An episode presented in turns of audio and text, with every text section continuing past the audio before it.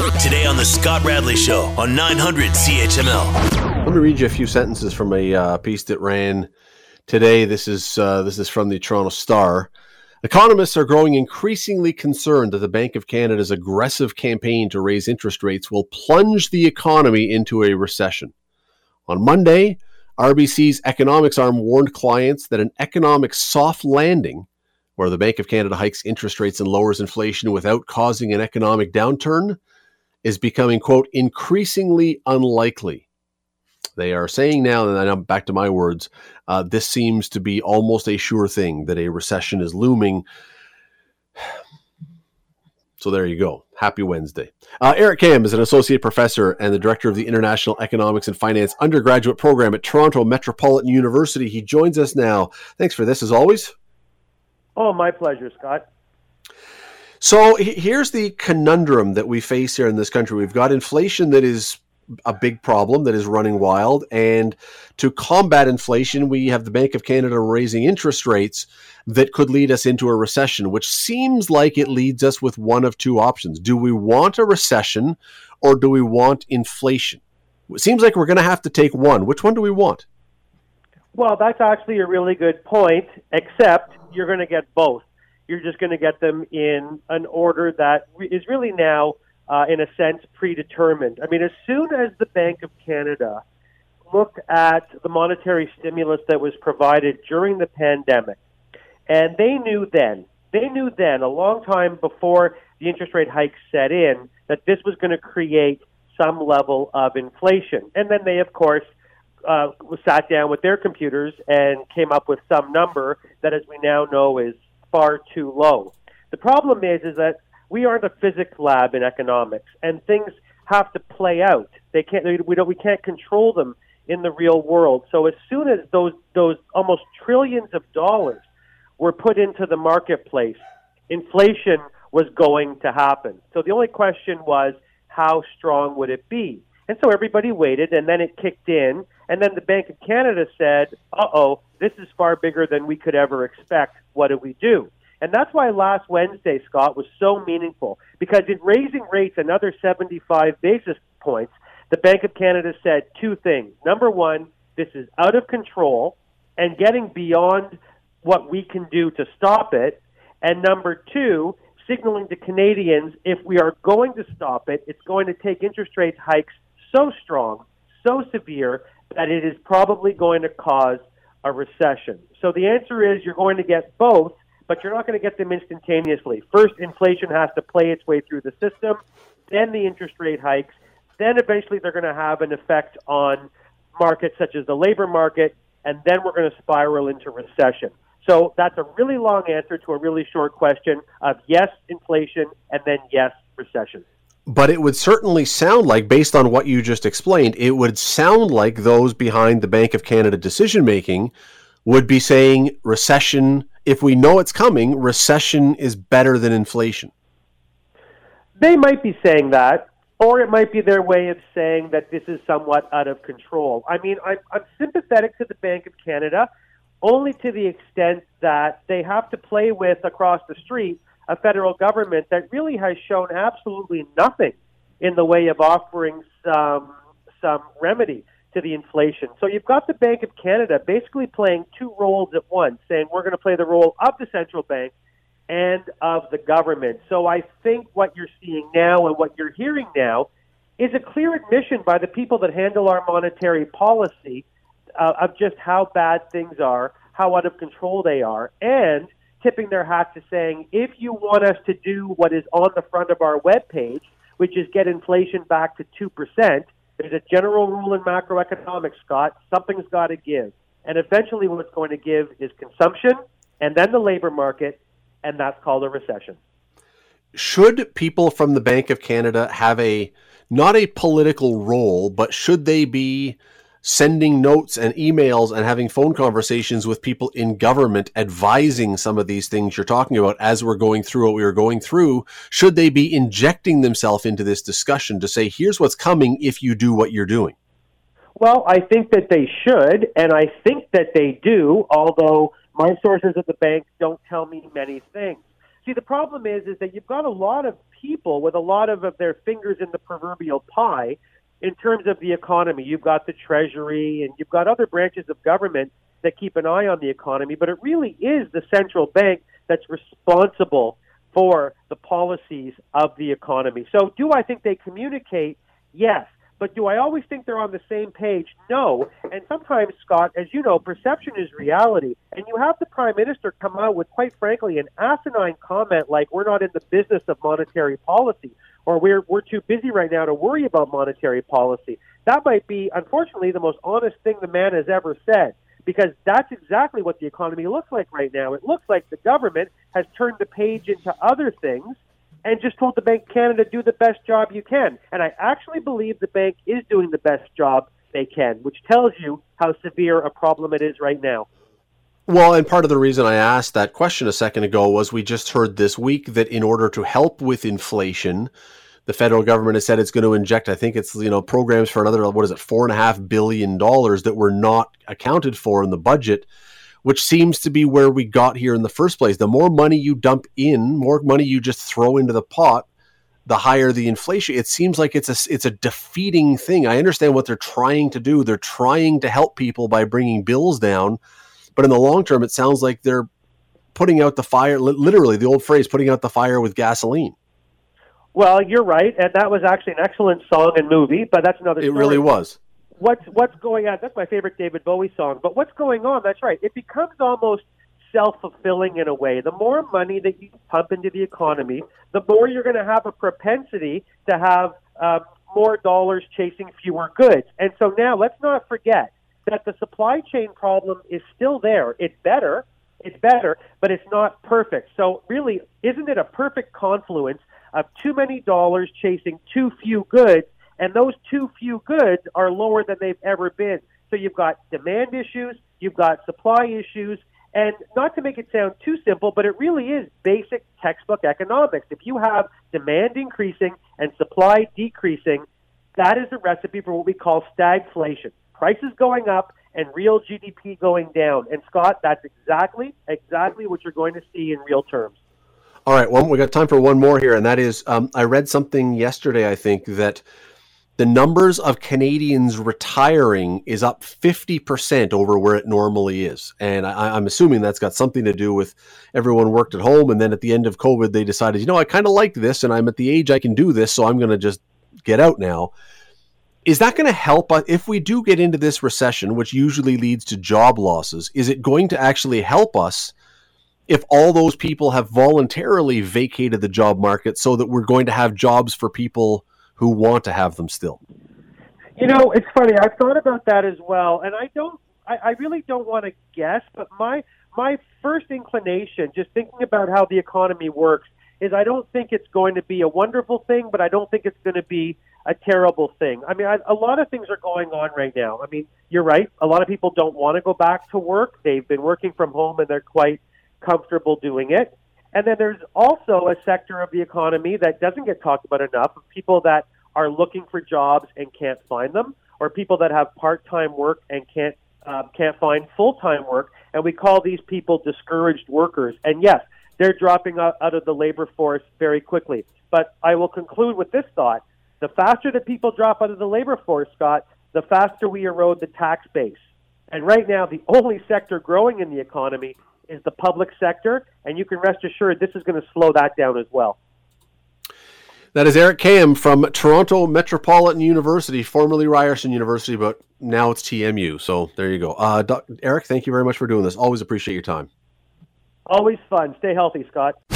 You're listening to the Scott Radley Show podcast on 900 CHML. One of the most interesting, fascinating conundrum cases, legal issues I want to talk about here it's from San Francisco. Here's what happens a woman a number of years ago, back in uh, 2016, was sexually assaulted. She was raped.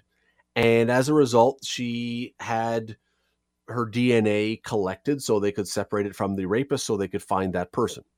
It ended up, all of their DNA ended up in the system. Well, more recently, using modern technology and DNA policing, going into those places where, like, they found the Golden State Killer and stuff, you know how this works now this woman who was the sexual assault victim has been arrested for being involved in a robbery where evidence was left behind that showed that she was there. She is now suing the police saying, I gave you my DNA to solve one crime, you've used it to solve another crime. What do we do with this? I want to bring in Jeff Manishen, local defense lawyer. Uh, everybody knows of Jeff Manishen. I am sure he joins us now. Jeff, thanks for doing this today. Certainly, Scott. Very interesting issues. A whole series, not just the one you've raised. Well, it, it, I mean, it really is because this is this is what you get anytime you start to advance technology. You open new doors and new Pandora's boxes, and you're going to end up, first of all, with stuff. Whether it's this or something else, it's always an exploration when new technology is in, in, in, entered into the system. Oh yeah, and and as well, when you have a, a police investigative technique that involves the retrieval of we might characterize as the most personal information we characterize it. You know, DNA certainly is. That's your genetic identity, and they're using it to be able to solve crimes. You get into a question of an overlap. If we went back to the Golden State situation, the Golden State Killer, for example, you have a kind of an overlap as to police investigative interests and privacy interests and business interests because we might say, well, you know, some of those, the one, two, three, and me, or the other companies are encouraging people to say, send in your DNA, and we'll see we can find comparable connections with other links to other family members you might not know you have. Can we provide you an assurance of privacy? Well, certainly we don't intend to give out your information just holus bolus. Police are able to say, yeah, but we'd like to be able to get access to that, and we're simply sending you what we have by way of a DNA profile, any matches. And from the standpoint of an individual's privacy, the individual suspect or target might say, well, just a sec, you know, you're making a DNA comparison. I have a privacy interest in whatever might be preserved there. How do you untangle it? Well, that individual may well not have sent anything in, but a family member may have. So right. Or in this case, investigation that leads to the ultimate suspect. That's the that. We'll start with that one as a, an overlapping and complex issue in and of itself. Well, or this one where you're a victim. That that so, and, and, for the people who don't, and I'm assuming most people know what we're talking about. What has been happening with some police departments is those things like Ancestry or 23andMe or whatever, and people know about them. I don't think these ones are exactly giving it up, but nonetheless, police are taking DNA from a crime scene, creating a person, sending that DNA in which then leads to familial connections on here and then they can start exploring oh which family member might have been in the area of the crime. It's it's a fascinating brilliant concept. But as you say it's the concept comes with issues. So uh, let's talk about two of them here. You mentioned one of them. I uh, my third cousin has sent in a genetic thing. I've never agreed to have my dna put into the system but suddenly police are knocking on my door because somehow an investigation has led to me because of someone else's DNA. Do I have a right to be upset about that? And let's spend, uh, we'll complete the loop, as it were, Scott, because don't forget, to be able to get yours, what police will do is they may follow you around and look for you to discard a straw or cigarettes or something that may well have your DNA on it that you're discarding and throwing away because they have to bring it back to you. Right, unwittingly, right. Unwittingly. Yeah. And if you've discarded it, have you given up any proprietary privacy interests and stuff you've discarded? It could be argued you have. They pick that up. Now they're going to make the comparison to something submitted by somebody unconnected to you entirely. It may be tough for you to be able to argue, I have a privacy interest in what somebody else sent in. I don't know that you do. So, what if I'm a victim, though? What well, about in this case where so I'm a victim? That's our, that's our Golden State Killer in that situation. Let's take the victim situation. And in some way, Scott, I'm going to suggest that might be a little bit easier. And I'll say it in the following way. The, the, the victim provides a sample of her DNA, but it's only for a limited purpose. She hasn't consented to giving a sample of the DNA for all purposes. She's consented for the purpose of facilitating a criminal investigation. And it could reasonably be said on her behalf she did not consent to any broader investigative use than that. And to the extent the police took something, she gave her purpose A and used it into purposes or their own purpose, which is B. Is about well, well, we got her DNA. Let's just take a look and see if she's involved in anything else. She didn't give it to him on that basis. In fact, if we wanted fairly into the realm of informed consent, if they contemplated, we'd like your DNA sample to assist in investigating the sexual assault. Oh, but by the way, we're also going to use it to see if you committed any other crime. She might well say, I'm not going to provide it. But she didn't know. Got me? But Think I do, as, but here's where here's of it as in terms of an agreement, as it were. here's where it becomes so difficult though because in, okay in this case she was involved in a, a property crime. It, it, was not you know it's not an earth-shattering kind of thing. But how different is this story per se? So a lot of people are saying well yeah they shouldn't have done that because that was you know not that big a deal. What happens if you find out that the person who submits their dna if she had if her dna aligned with a serial killer let's say someone who killed three or four people I think a whole lot of people then say, wait, we want them to use whatever techniques they possibly can to get those people off the street. It's a different story if it's a much more serious crime, much more complicated. To take that, Scott, and I'll give you an analogous argument. Look, so the police didn't really have much in the way of reasonable grounds to search the person's home, but it was still a murder. So we want them to be able to use the blood and fiber and weapon evidence they found in the home because it's a murder. We don't work backwards from the outcome. We work forwards from the process. And so we work forwards from the police can't do a warrantless search of a home to be able to get evidence. Similarly, if the DNA sample is provided for a narrow purpose, we aren't going to work. We aren't going to say, well, but if the police investigate when they shouldn't have and find something good, they can use it. No, no, no. They shouldn't be allowed to do the investigation at all.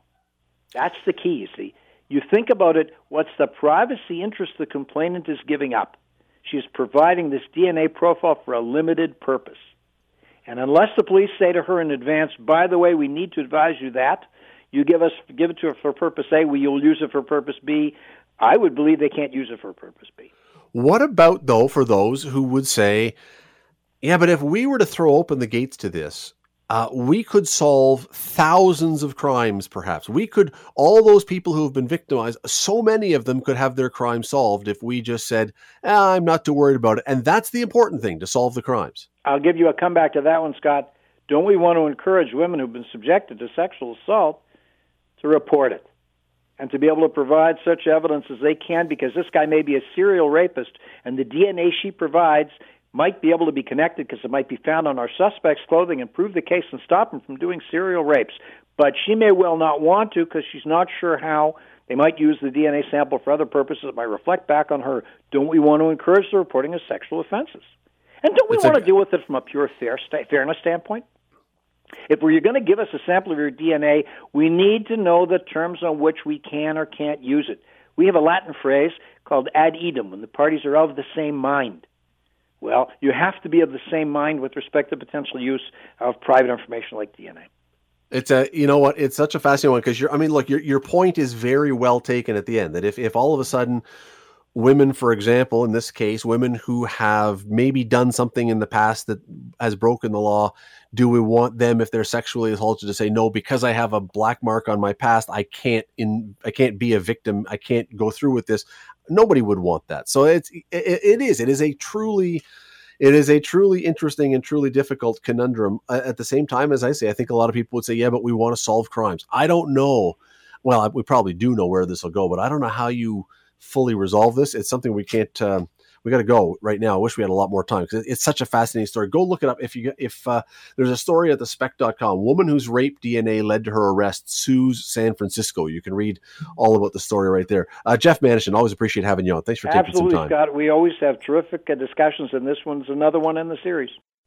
You're listening to the Scott Radley Show podcast on 900 CHML. I've seen just in the last you know, a little while, a number of reports of outlines of studies. I, I I'm not going to pretend that I've been diving into the nitty gritty of all the details of the studies, but the overview. I've seen a bunch of these things about, and this is not new, about how, as I say, music is doing or can do, or they're finding that it can do some remarkable things for people who have memory loss, dementia, Alzheimer's, those kind of things, that for some reason, music is the tool that is breaking through that allows these people to have a response.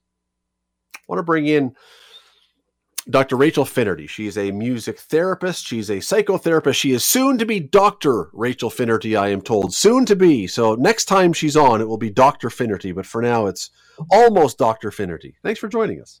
Hi. Thank you so much. Thank you. This is um, this is such a fascinating um, story and such a fascinating concept. And as I say, we've heard about this for a while now. why does why does it happen? Why does it seem that music is the thing that can break through a wall that seems impenetrable, and that people who are seemingly gone suddenly return? Yeah. So with dementia, areas of the brain are dementing, and as a result, we see cognitive decline, and it results in issues in regards to speech and memory, as you mentioned. But when we learn a piece of music, when we um, learn, when we hear a song and we memorize that, that piece of music, we become familiar with it, we use so many different parts of the brain that the areas that are affected by a dementia are not impacting the ability to recall a song, to recall the lyrics, or to sing that piece of music. So those areas of the brain are still healthy. The areas of the brain that we use to recall a piece of music and to sing a piece of music or to play a beat, to um, play a, a, piece of uh, a percussive instrument, all of those abilities remain intact despite the cognitive decline associated with dementia. All right, let, us get into something really basic here. And like, I understand that you are a music therapist. You're not a, a an expert per se in Alzheimer's or dementia, but mm-hmm when that happens, when someone has Alzheimer's, when someone has dementia, is it always the same part of the brain that begins to break down, or can it be in different parts of the brain that that happens?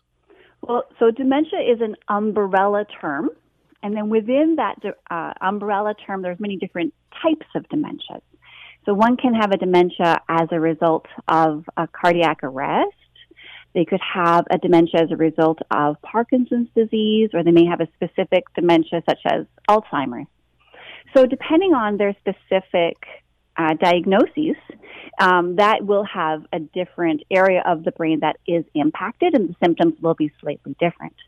And even within that, there's no strict um, progression. So each person who has Parkinson's or has a specific type of a dementia or Alzheimer's, each of their journey is a little bit different. So, how quickly it progresses, how it impacts them, um, is going to be a little bit different. But and this is indelicate, I suppose. But if, if part of your brain, then depending on what your dementia is, if a certain part of your brain is shot, which is essentially kind of what happens, is the reason that music is still able to connect because it's as you said it's using so many different parts of the brain that even if a part of your brain is now totally out of service we can find the musical connection elsewhere? Absolutely. So the healthy areas of the brain can compensate for the other areas of the brain. And for some reason the areas of the brain that are responsible for all these diverse aspects of music are not at the forefront of of um, of the the dementia. So we don't see. So, for example, the areas of the brain responsible for speech and memory are often uh, firstly affected, but as far as being able to sing, right, all the different areas that are involved in singing, those areas remain intact, or as we were just saying, they're being compensated for through the other areas of the brain that are healthy and we've seen this in other things, not just. I mean, we've we've we've seen stories. Uh, I know that this year, I don't know if anyone listening is, you know, uh, a uh, America's Got Talent fan. We, you know, it's on in the house occasionally. But there was a girl who was on there who had a terrible stutter where she could barely speak, mm-hmm, mm-hmm, but could yeah. sing just fine. Because yes. all of a sudden, when you start to sing, I guess that's the same thing. It goes from the speech part of your brain to other parts of your brain that compensate. Absolutely. It's a, it's a whole different, well, it's not completely different system, but there are different systems in play that therefore the, the speech impediment is not an issue. It's not at the forefront and it can be completely overcome through singing. And I think when talking about uh, dementias or somebody who's had a stroke or a brain injury, What's really important about this is that often music is not actually used as a way to assess somebody's abilities. So it can often go unrealized that this person can still communicate with their loved ones. They still can communicate what they want to say or they can express themselves if they're given the opportunity to do so through music. Is is there a uh, we're sort of jumping around, but is, is, that a possibility? I mean, as someone who works in this field, do you look at the possibilities and say, you know, grandma may not be able to recognize me when I walk in or may not be able to have a conversation. But if we sing to each other, that maybe we can have a conversation. I, I mean, it, it, sounds a little bit wild to walk in no, and it sounds no, like you're so, suddenly creating a musical in the seniors home. But yeah, um, well, that's what that's what mu- that's what long term care centers should look like. it should look like a musical in there. Absolutely. Suddenly, um, fame breaks out in the seniors home. Right. that that would be amazing um, for everybody, for the care workers, for the family members, for the personal support workers, um, for the individual with dementia, because this is a way that one can communicate, can be heard, can self-express, uh, despite the symptoms of a dementia. Um, so, for example, I've run music therapy groups where family members have been invited to at a long-term care facility, for example. And and you know, and sometimes family members they they break into they start to cry, but they're tears of happiness, and they're like, "Oh, I saw my mom today. Like my mom was here in the group. Like I haven't seen my mom. She's hmm. been hidden behind dementia for so long, but I saw her today when she was singing, and then not only singing, but after singing, often that brings about uh, these other cognitive abilities to recall memories that are associated with that piece of music. So okay, then, so let me let me throw this at you then with that thought because again I'm having these wild ideas that could you are you suggesting literally that if again let's say that your mother or someone's mother is in there or father is in there and they are sort of you would think gone they've just sort of they're not what they were. They're they've got dementia, whatever. If you do you really believe that if someone were to walk in and begin singing hello to their parent or having a conversation, but in a musical way, mm-hmm. with a maybe even in a familiar tune, yep. that that could really work? Oh, I don't believe it. I've witnessed it. I've experienced it, hundred percent. And really? now, oh yes, yes. Now, I, I should put some parameters on that. Not every person with dementia, depending on the stage of dementia that they that they are in, will respond that way.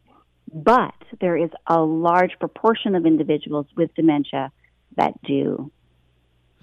It's just like it requires a certain level of confidence to walk into a room where other people can be hearing you because we, you know, many of us aren't exactly fans of singing in public and having people hear our voice. But I mean, honestly, it sounds, um, it's an unbelievable thing to try, I suppose, if you're in that position just to see if it would work. Absolutely. And and the thing is too is you can be in um, your loved one's room in a facility. It doesn't need to be in the dining hall. Right, of course.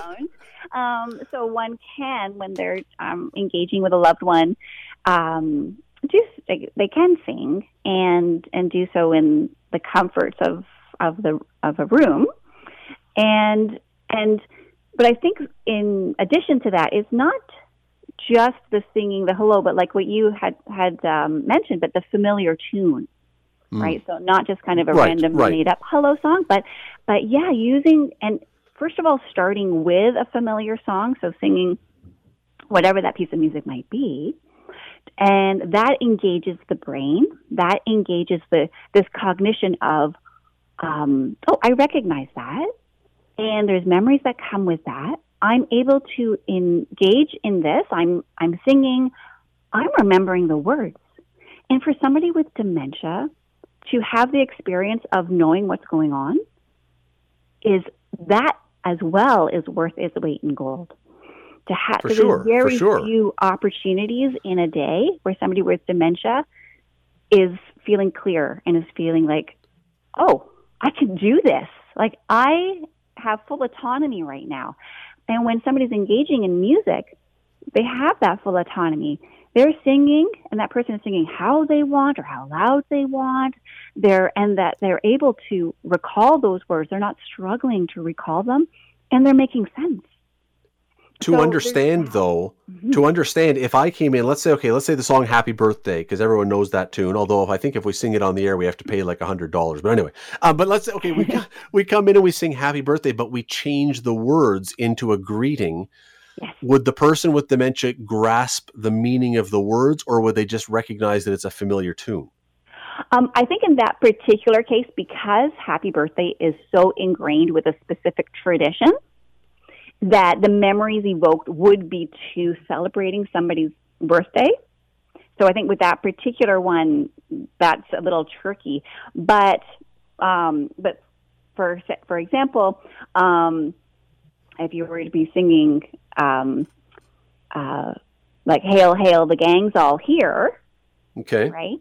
And and then um, hello, hello to Scott, hello to Scott, hail, hail, the gang's all here. Hello, Scott, how are you?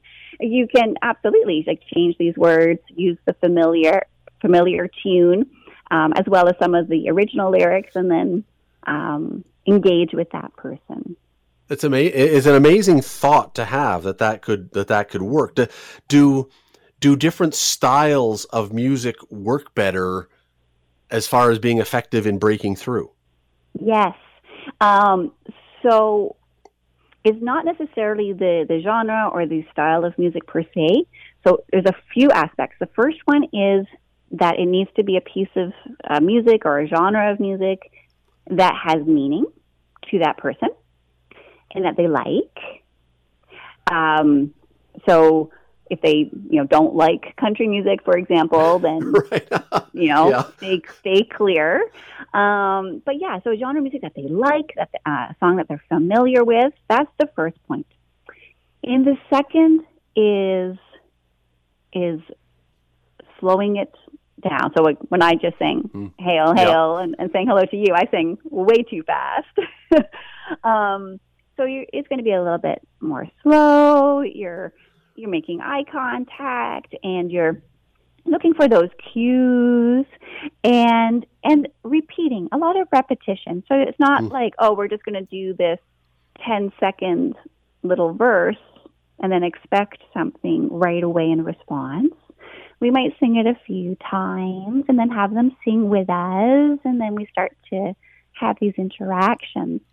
So um, we need to give the brain some time to warm up and start to recollect and engage.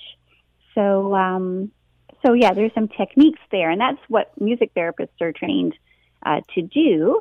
And I think if loved ones and staff members are to work with music therapists, they can learn some of these techniques to bring into communicating with their loved Because ones.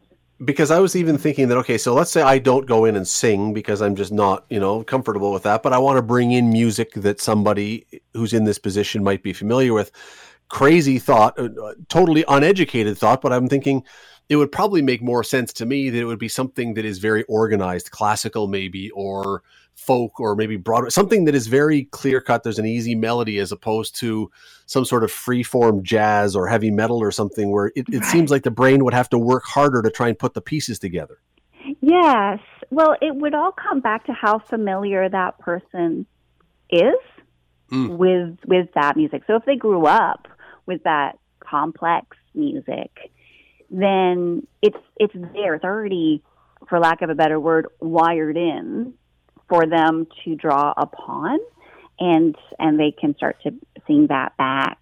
And um, so, even for example, uh, I've worked with people who had in their younger years sang in choirs, but they sang in a, a different language other than in English, for example. Um, English was their first language, but then they, they learned something like, you know, Santa Lucia or, you know, a, um, a, a piece of music in Italian.